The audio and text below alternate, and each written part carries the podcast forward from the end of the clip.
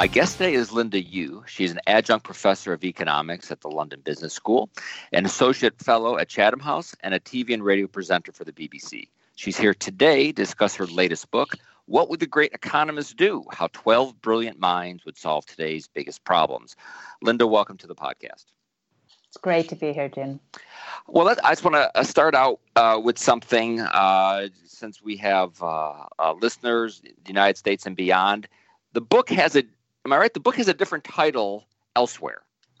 Uh, yep. So in Britain, it's called The Great Economist How Their Ideas Can Help Us Today. Great. Um, but it's the same book. It just has book. a, and, and, and, I, and I think a snappier cover, the other edition. So I, I, would I would prefer that cover as a nice cover. Uh, oh well, the paperback that's coming out uh, in the U.S. in June um, has that cover in a. I, so I was not I was not alone in that assessment. Out, uh, spot on. Yeah. Uh, outstanding. So the, so I uh, I like the book very much, and frankly, uh, the book would have worked terrifically if it was just a biography of the various economists without even taking an extra leap of trying to uh, apply their thinking to today's problem. So it worked great like that. It works even better uh, as you sort of try to apply these ideas to many, the many economic challenges uh, we face uh, today. I also want to start out with a question about just sort of the premise of the book, which is looking at what these econ- the, the great economists through history and what they would say about today's problems. This book comes out at a, at a time when it seems like we are rejecting you know, expertise. We are sort of rejecting what the, what great economists of the past uh, would have said. You see this sort of in the rise of populism when there's the idea of we've had enough of experts, and you have written a book about experts. How is the book being received, and do you think did that at all drive your thinking about why to why to write this book? That perhaps we, really do need the experts and think what the great experts of the past had to say. Mm. Yeah, it was exactly that thought. I thought we're facing so many big challenges, whether it's how do you increase wages? Do we face a slow growth future? What drives innovation? And it occurred to me that, um, obviously, looking at these issues um, for some time, that you know there's a lot we can learn from history. It's like that Mark Twain saying, "History doesn't repeat itself, but it often rhymes." So, the first time secular stagnation, this concept that we may be facing a stagnant uh, future, that was actually a term first coined in the 1930s when Alvin Hansen was worried about an aging population. So that was really the, the motivation, which is we've got some really deep seated problems, and let's see if we can learn from some of the greatest thinkers in economics, and importantly, how they engaged with not identical but similar issues during their day and came through it, bringing us to um, this period of a really relative um, prosperity despite our economic problems. So I certainly thought um, that was worth uh, looking at, looking at their wisdom, looking at their failures, looking at their disagreements, but most importantly, seeing how economists can engage with the big questions of the day. Because that's the other thing the great economists shared in common. None of them were uh, literally sitting in a room writing a book. They were debating the big issues of the day, defeating mercantilism um, in the 19th century. This mm-hmm. idea you need to have trade surpluses. No, David Ricardo said you need to improve the competitiveness, the efficiency of your own economy. Or uh, Joseph Schumpeter, best known for creative destruction, but actually his uh, probably his best known book is called Capitalism, Socialism, and Democracy. In other words, really engaging in the big issues of the day, which is probably what made them great. Mm. So I, I, want to sort of tick through uh, some of the economists and, and sort of what they would say about today's problems. Before I do, as you went through these dozen or so economists, who uh, like who do you do you feel like you've you learned something about, or they surprised you? And as you're sort of you know writing this biography and thinking hard uh, about their about their thinking and how it you know how it's relevant for today. Did, did, was there did anybody surprise you that oh wow I, I you know I, I'm thinking about what I'm thinking about their thinking in a somewhat different way. Mm. And uh, probably uh, what surprised me the most was um, how hard they were on themselves. personally. So we think of Adam Smith, father of economics, Robert Solow, creator of the growth model. Um, and actually, if you, because, uh, you know, as you mentioned, part of the book is biographies, which is which is just fascinating. I mean, the lives and motivations of um, you know the thinkers that have changed the world. And yet, Adam Smith, he was so disappointed he didn't produce more in his lifetime, and he wasn't happy with what he wrote later in his life, that he wanted everything he wrote burned after his death. Joseph Schumpeter, creative destruction creator, you know, really a transformative person. He gave himself 50% on his productivity every week. I mean, that's probably what surprised me the most. You'd be, you know, successful people are really hard on themselves. well, I would, I would say, and if you're, uh, if, if you don't know about the biographies of some of these, um, economists. Just I, it's, I had just finished a, a, a, a, a actually I just reread a biography on, on Schumpeter, and this book sort of really reminded me that his life was a bit of a wild ride, uh, yes. up, up, ups and downs, uh, to say the least. Uh, uh, well, let's let's well, well, let's dig in. We, you you you just mentioned uh, uh, Adam Smith. it's interesting that he wrote The Wealth of Nations, sort of just as the world was moving into the first stage in the Industrial Revolution, something that he didn't really recognize at the time, and yet his book uh, extremely extremely popular and relevant throughout the Industrial Revolution until today. And now we've we're sort of moving into a the post-industrial revolution to a digital economy. What did you find in Smith that you think is particularly applicable for today? Really thinking about how governments can intervene and set up policies and institutions that are not distortionary. Because the premise of his invisible hand, um, so that's very familiar to a lot of people, this idea that supply and demand um, will determine prices and quantities. Um, but Adam Smith wasn't actually a laissez faire economist, as in, you know, what some might describe, uh, you know, which came after him. In fact, he was very focused on the ways in which government should provide some things. And then they need it, for instance, to tax. They needed to do it in a non distortionary way. So, in his words, um, and he actually effectuated this policy when he was um, the um, customs official for Scotland, he was a Scottish economist, he said, You have to tax the tipple of the rich the same as the poor. so, in other words, in a non distortionary um, fashion. So, if you think about um, today when there is, um, we do live in a post industrial, predominantly services based economy. Um, so that chapter is around should governments um, rebalance the economy? We hear a lot of that. should governments be going in to promote some sectors uh, versus others. Right, and, there seems to be a new a new interest in yeah. the idea of industrial policy. Exactly. And I'm not sure. I'm not. I'm not sure. That, I imagine partially it's because of the uh, the Great Recession, financial crisis, yeah. led people mm-hmm. kind of think more generally about how we are growing economies. Are we growing them sustainable ways? And I would think also the sort of the sort of success of China. Uh, you know, year after year, very high growth rates have at least maybe opened up some people's perceptions that well, maybe maybe government can pick winners and losers, and maybe it can choose which which sectors. Mm. Yeah, I think um, industrial policy, or the uh, the new term you hear a lot now, industrial strategy. right, right. um, really, yeah. I think in the last ten years, I think for especially America and the UK, where services um, is very is very dominant, um, there's almost a you know just a revisiting of this question because, for instance, Germany and France have bigger manufacturing sectors as a share of their economy. So it's that I think that's where the policy focus certainly comes in. And interestingly, I think for Adam Smith, um, he would argue that if you wanted to do that, you should look at the policies and see whether or not it's promoting, you know, fair competition. So, in other words, look at your tax policy, look at your um, look at your strategy, and if it is an efficiently operating market, and we know lots of markets don't actually operate that efficiently, um, then should governments intervene? Because uh, there's lots of examples of where governments haven't done so well. And yet, the countries that I mentioned, Germany and France, um, they have put a lot more support behind high end manufacturing. So, if there are ways in which the tax system, for instance, um, isn't quite as efficient as it needs to be vis-a-vis different sectors, then you should look at that. But Jim, I would just add that Adam Smith, as you said, um, he very much you know began to witness the Industrial Revolution. He had a real affinity for manufacturing. He described services, which is of course the, the biggest part of um, all advanced economies, as um, full of buffoons and opera singers.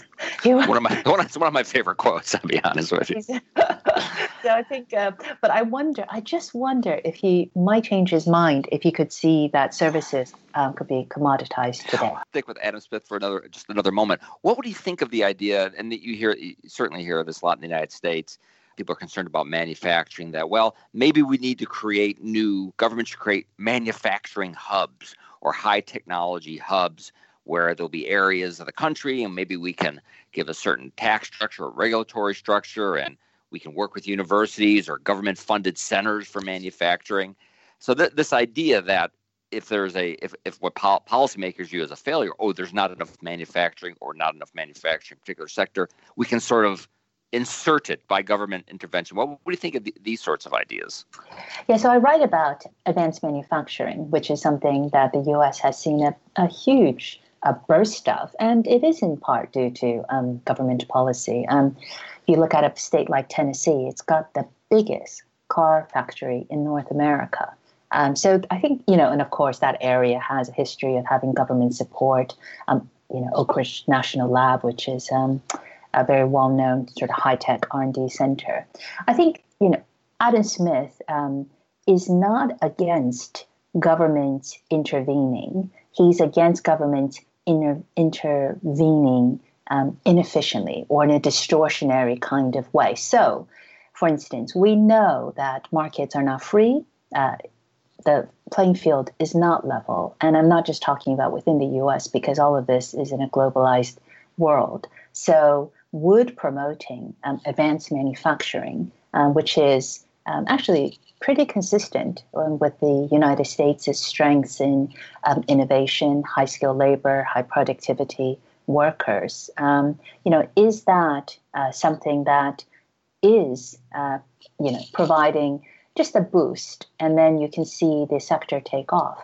And of course, you know, you judge it. Um, too early to judge, perhaps. So you'll judge it um, later on as to whether or not these policies disadvantage other sectors. But one thing I will add about advanced manufacturing. So it looks like uh, manufacturing has been reshored, as in coming back to the United States over the past few years, and it's mostly in advanced manufacturing. But Adam Smith, I think, will certainly point out that um, that wasn't due to explicit government policy. That had to do with rising wages in places like China, the shale revolution, which reduced energy costs, um, high productivity, um, automative um, manufacturing. In other words, automation um, means that as factories come back, it doesn't mean that the jobs are going to um, be exactly. So what you see is that uh, manufacturing jobs in the U.S. is still below the level of 1950, even though manufacturing output has picked up. So in my book, I relate uh, one example where I spoke to the um, CEO of uh, Stanley Black and Decker. He made his first power tool in the United States for decades. He said that wage costs, the reason he did it was because wage costs, once you take into account productivity and unit labor costs of things like energy and transport, it costs the same to produce a power tool in the United States than, than it does in China. And he gets the added boost of a made in America sign on his um, on his box. Uh. So I think um, this issue, yeah, it is. It is. And finally, I think the other thing to kind of stress is when we're talking about automation, and obviously a lot of these big companies, they're not. You know, advanced manufacturing means they invest a lot in R and D. So there's also a heavy component of services, right, and a lot of high-end manufacturing. So some companies, I'm thinking you know, Rolls Royce, for instance, you know it for their cars, but they make more money servicing their engines um, than actually selling the engines. So it's called the servicification of manufacturing. So once you take that into account, then actually isn't what um, the United States um, actually promoting is what it is, which is a highly productive, highly technological services economy with high manufacturing. You were you were mentioning the sort of the the uh, the reshoring of jobs, which is a great lead, lead in to get into David Ricardo. Uh, I think if you would listen to certainly in the United States uh, politics over the past few years, you would think that David Ricardo got it all wrong.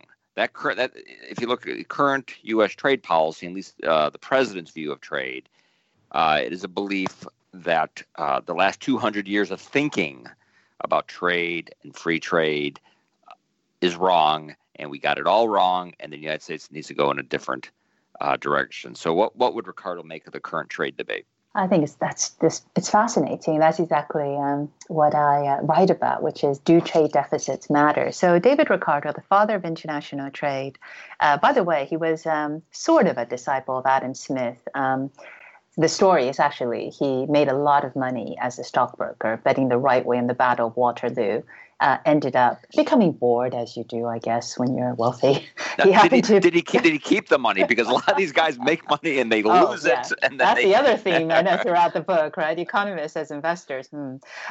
well, Ricardo kept his money, um, quite unusually. Um, and he happened to pick up Adam Smith's Wealth of Nations um, when he was on vacation.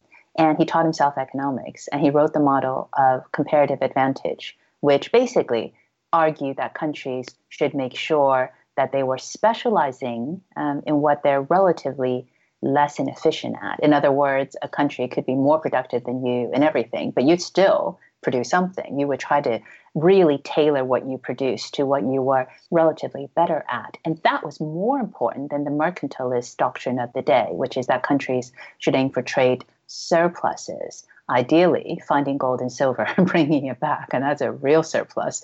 So he was instrumental in the repeal of the Corn Laws of 1846, which was a highly protectionist piece of agricultural legislation, and that paved the way um, to his model of uh, free trade um, and globalization, and really leading into uh, the the, uh, the kind of the world that we uh, see today, which is you know very um, interconnected. So I think if you looked at Ricardo's model, I think he would certainly point out that if you want to get your trade position um, improved, so say um, you know, if you look at parameters like if your current account deficit is more than 3% of GDP, um, even the IMF will take a look at that. Then what you need to focus on isn't um, just whether or not trade is free, as in his motto presumes free trade, as in a level playing field. You also, importantly, have to look at the capabilities of your economy. Um, how productive are you? How efficient are you? Are you specializing in things that um, suit your comparative advantage? And if you can get the fundamentals of the domestic economy right, that goes a long way towards your trade position, which is a reflection of your domestic strengths and weaknesses. Um, so I think those two what, things would be what you would focus on. What would if if uh, I mean you know one of the one of the probably the most well known economic studies in recent years has been David Autor's work on uh, on China and trade and what they call the China trade uh, shock. The idea that uh, you know, when open, China uh, joined the World Trade Organization in 2000, it really, there's a flood of sort of, you know, those sorts of um, manufacturing ports in the United States and some regions did, in the U.S. did very, very badly and haven't really bounced back. So uh, if uh, if Ricardo was presented with the uh, the China trade shock China China trade shock paper by David Autor, what would he make of that? What, what, how would he respond? I think he would certainly. Um, well, I think integrating China into the world economy is um, probably uh, something that um, well, this is why it's described as the uh, as a shock to the global system. Um, but I think probably on both those areas um, that I mentioned a moment ago, um, David Ricardo would focus on. So one is um, America is deindustrializing, as all advanced economies are. So um, if you look at the um, the effect, of course, China has had an effect in terms of offshoring of jobs, um, but um, the evidence points to technology um, having automation um, really having actually a bigger effect in terms of uh, deindustrialization. and we discussed how actually manufacturing is actually getting more sophisticated.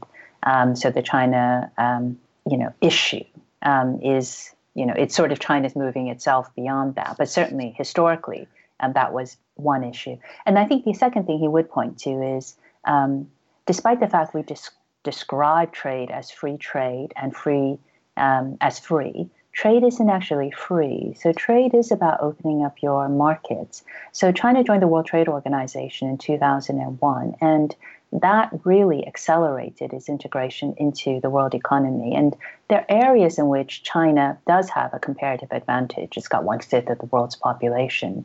So, in terms of low end manufacturing, I think um, you know it's hard to argue that that isn't necessarily uh, free. Um, but obviously, in other areas, China's market is more closed. So, coming back to what this means for US workers. So, yes, China's integration was a shock. And um, having the world's most populous nation enter into especially global value chains, that's bound to affect you know, uh, manufacturing in advanced economies. But the other thing that David Ricardo's model pointed out is there will be losers from trade. So the question again comes back to if there are those that um, you expect to be left behind because of comparative advantage, then has enough been done to help them transition into new work? And that's historically what's happened when you've had a both technology and trade shocks. Governments haven't done enough um, they redistribute, as in they help some workers through transfers of funds. But as we all know, people who lose their jobs because of um, these sh- uh, these factors, these shocks, um, they want they want to be equipped for new jobs, and I think and, that's really what needs to be focused. Uh, Adam, let me sort of, instead of Ricardo, Adam Smith being being presented with the China trade shock uh, paper? Would it be sort of a similar response that he would that he would understand that not everybody, even even if the country as a whole is an aggregate is better off, not every single person is going to be better off, and then mm-hmm. that's where government has a role. Well, it's interesting you mentioned Adam Smith because he. Um, so I mentioned um, on trade because Ricardo was his disciple, but Ricardo disagreed with Adam Smith on what drives trade. So Adam Smith believed in absolute advantage. So he believed that countries um, traded in terms of what they were absolutely better at. So I think, um, given China's low cost advantage, um, in terms of China's advantage in lower manufacturing, I think certainly that's something that um, uh, Adam Smith would agree with Ricardo on. Um, but I think in terms of Adam Smith's focus on workers, so I think um, you know your you know, your really good subtle point here is that Adam Smith actually very much worried about the health of his workers, the well-being of manufacturing workers. He thought that doing repetitive tasks would make people quite, um, you know, quite stupid. Um, that was his concern, and so I think all of these economists, um, they were not just concerned with efficiency per se. Um, in different ways, not necessarily through their theories, but certainly in their writings, um, you do see that they do um, very much focus on um, on the individual. So Adam Smith's uh, book, The Theory of Moral Sentiments, um, I think really goes into this area. And then, of course, his disciples, known as the neoclassical economists, so people like the Cambridge economist um, Alfred Marshall, they created welfare state capitalism. So they changed the capitalist system from the Industrial Revolution, and by the 20th century, they created a welfare state which is actually meant to redistribute and help those who are left behind. So it has, I think, evolved. But I think if we look at the present day, I don't necessarily think there's an answer, a good answer to you know what to do to help um, workers who have been uh, left behind. So in the kind of welfare state days, capitalism days in the early 20th century, there was a focus on the deserving poor, making sure that any policies didn't disincentivize work. Um, you know, but I, so that's still there. But I think if you look at um, the losers from globalization, I think is certainly an issue that I write about in another chapter as well in the epilogue. That you know, some more, some more policies need to be um, examined. Otherwise, it causes a backlash. Just as just as Adam Smith was sort of doing his work as, as just as we are sort of moving into the Industrial Revolution, Karl Marx that his work sort of in the middle of it, and sort of mm. one criticism of Marx is that he did not see sort of the just sort of the vast abundance that would be created by the Industrial Revolution, particularly in sort of the, the, the second half of the Industrial Revolution in the 19th century. But China, I mean, I, Marx certainly could have predicted that kind of developmental path for a country, but here you have a country which still which is kind of capitalist in some areas, has grown immensely richer over the past four decades um, by adopting some capitalist methods and techniques, but yet also likes to still consider itself a communist country. So what what what what what does Marx make of the Chinese developmental model? Yeah, at that chapter, Can China Grow Rich? Um, I essentially conclude that Karl Marx would find it difficult to recognize China today in many respects because China's growth since 1979 um, is because it's injected market forces, so incentive based policies, um, in order to really reform the communist, um, centrally planned economy. So politically, it's still communist, but economically, the centrally planned economy that existed between 49 and 79, that has been um, significantly dismantled through injecting um, market forces. And I think um, Karl Marx, um, if you were to witness that, I think I, I'm not sure he would he would recognize that. But then again, Karl Marx, like many economists, if the facts don't fit his theory, he changes his theory. So if Marx were to see China today, I wonder if he would come up with something else. So the example I'm thinking of is um, Karl Marx's original theory is that capitalism would lead to um, an uprising revolution, and that the trigger was a crisis. So he got very excited um, with Friedrich Engels um, about the Panic of 1873, and that was a U.S. Uh, financial crisis that spread around the world. It sounds familiar, huh? And um, that's when unemployment first appeared in the dictionary. And Karl Marx was convinced that was the crisis that was going to lead to revolution and lead to communism. And then when it didn't happen, and the that was known as the Great Depression of the 19th century, uh, the Long Depression. Um, when that didn't happen, he decided that what would cause a real communist revolution was inequality. So he was convinced that income inequality in particular would be what would trigger the revolution that would finally get countries to be communist. By the way, he was very much disappointed in his own lifetime, and he never lived to see, obviously not China, and he didn't even live to see the creation of the Soviet Union, uh, the Bolshevik Revolution and so um, he, uh, I think he would, uh, he would, yeah, he would not recognize uh, the China of today. Um, and I don't, you know, he didn't see his ideas um, come to fruition really in any major economy uh, during his lifetime. Uh, a, a sort of recurrent theme in the book is the idea of economic growth, both how to get economies to grow faster and how to make sure that growth sort of benefits people broadly. Um, and, what, and, as we mentioned earlier, one of the uh, economists is uh, Joseph Schumpeter, who uh, again known for creative destruction, sort of you know a hero sort of entrepreneurial uh, capitalism, but somebody who didn't give a lot of policy ideas during during his um, uh, during his career. In fact, there's a there's a quote, and I only have this at the tip of my tongue just because I, I just recently reread a biography of him. As as people would ask him for policy ideas, and he'd say, do you, "Do you think I'm running a drugstore that I just hand out pills? You know, policies like pills." So I'm, so I'm curious, what you know, and we mentioned the idea of secular stagnation, um, the idea that you know economies are kind of stuck in this slow growth rut. So. Uh, Schumpeter, what what what what what would Schumpeter say and, and, and advocate for today? Tell policymakers to try to have faster uh, faster growth.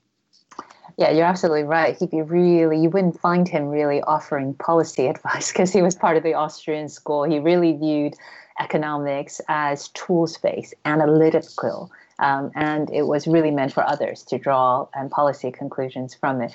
In fact, that was one of the reasons why um, Schumpeter was never quite as influential as John Maynard Keynes, whose general theory, when it was published in 1936, essentially dominated the scene because Keynes was all about answers, um, how you how you end the Great Depression, how you you know restore full employment, and uh, Schumpeter was doing his detailed studies of innovative companies, um, and uh, he wasn't offering. Uh, policy solutions. Um, I think Schumpeter would probably look at um, today and say, um, just like in his day, you've got superstar companies, but you also have um, so long, and, and I think this is certainly um, the case. If you have the, the institutions that support innovation, then you see tons of competitor firms that will emerge. So that's the process of creative destruction.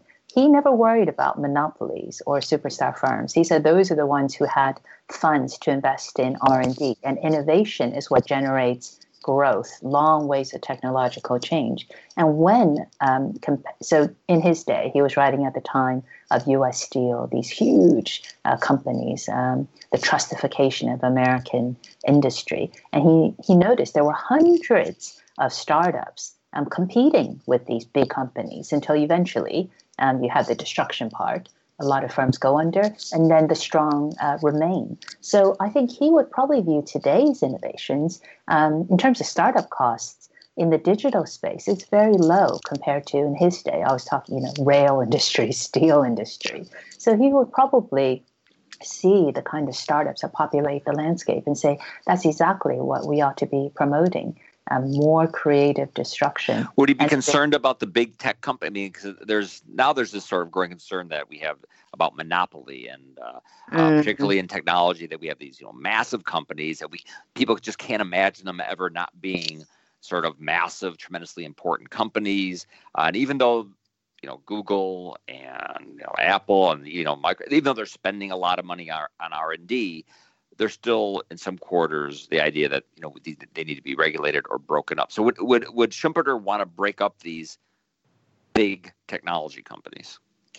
I think Joseph Schumpeter would um, probably not worry about. Uh, he wasn't worried um, about monopolies in his day, so long as the institutions promoted competition.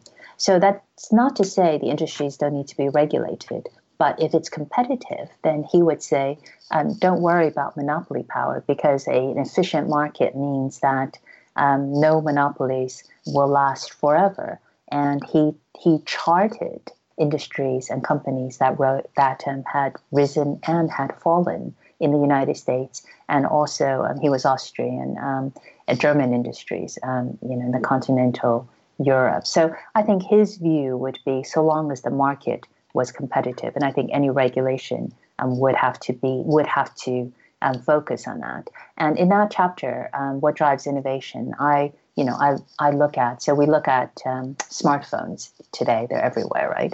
So you know, ten years ago, Jim, the biggest smartphone makers in the world were Nokia and uh, BlackBerry, produced by Research Motion. Today, it's Samsung and Huawei has just overtaken Apple. And so, in the span of a decade, um, that landscape has completely changed.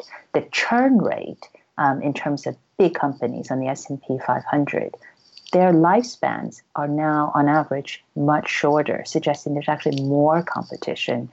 Uh, you know, in terms of um, because of well, one perhaps because of this, you know, very low cost of starting out. So I think you know something like three quarters of those in the S&P 500 won't be there in a couple of decades at the current churn rate. So I think he would point to all of that and say, yeah, it's properly regulated, don't worry about it. Uh, so, some of the economists in the book, I think, just to the uh, average listeners to this podcast, very familiar. Uh, Keynes, uh, Milton Friedman, certainly Adam Adam Smith. To listeners who don't know who Joan Robinson is, who's Joan Robinson and why is she in this book? So Joan Robinson um, was very influential um, economist, a great economist. Um, she made her name in the 1930s as a disciple of John Maynard Keynes. So um, she was rare in that women in those days weren't awarded um, widely awarded economics degrees, even if they took the same coursework as men.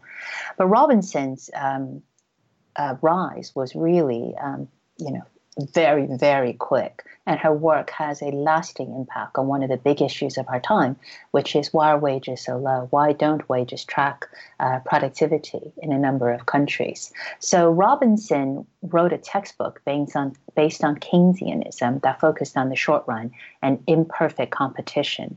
So her concept of monopsony, which is monopoly in labor markets, basically showed that workers don't get paid the value of their marginal output if um, the labor market isn't perfectly competitive. So you can see the relevance of her work um, today because um, that helps to explain the divergence between productivity and wages. And she also writes about things like disguised and hidden unemployment. So if you want a full time job, but you have a part-time job, then your wages are going to be low, um, and you're counted as employed. But really, she said that was hidden unemployment. So the U6 measure of unemployment picks up obviously some of that, as well as discouraged workers and other things. So Robinson was hugely influential in this um, in this area, which I think it is um, still one of the biggest issues that we face, and was certainly a big issue in the 1930s. Um, just sort of a wrap up I sort of start out by asking sort of what surprised you and there's sort of this and there's also sort of this uh, general skepticism. Again, I think partially because of the financial crisis about the expertise of these uh, economists. So you've had an opportunity. You've you know been here. You've sort of watched what's gone on the global economies uh, since the great financial crisis, but you've also had the opportunity to sort of step back and take a, a, a renewed look at sort of the great economists of the uh, of the past. So has that process sort of changed your thinking uh, about anything or given you new ideas about what policymakers should or should not be uh, doing going forward? Um, I probably two things. I think the uh, the first thing is economists have always disagreed. and so um, uh, it's a, it is a it is a question of looking at competing schools of thought. So we've discussed Austrian economists versus neoclassical economists. Um, one of the things that uh, one of the big rivalries I write that I write about is John Maynard Keynes versus Friedrich Hayek. Um, there is a rap battle on YouTube, which has over six million views. So it's kind of like Hamilton, where they rap out um, the views of Keynes versus Hayek over the causes of the Great Depression. And it was so popular, they made a sequel um, over the causes of the Great Recession. So I think the first thing to, to take away is economists will disagree. And that's a good thing for policymakers because you can take their analysis um, and the evidence that they use, and you can use that to to make a judgment. Economics is an analytical tool, and it helps you make a more informed judgment. And I think the second thing that um, I took away is that the great economists, um, I think. Um, were great because they embraced the big questions of the day, even if the answers weren't tidy, um, even if um, I mentioned Joseph Schumpeter. We know him as creative destruction, his theories around that. Um, but probably his best known book is called Capitalism, Socialism, and Democracy. And ideas, the ideas of economists, the great economists, um, have transformed um, entire societies. Um, so I mentioned um, globalization taking hold um, in the latter part of the 19th century, the creation of the welfare state in the 20th century, the fall of the Berlin Wall in the late 1980s. And I think we're now at a point in the 21st century, where we also have to look again at um, economic models and theories um, and engage with the big questions, um, even if they don't fit, fit uh, neatly into you know one set of uh, models or one set of theories. Um, it is about thinking about how our society should be uh, constituted and how um, to improve prosperity um, for all of us. So I really admired um, these great thinkers. Um, and as we discussed before, I was really struck by how they just, you know, many of them were really hard on themselves.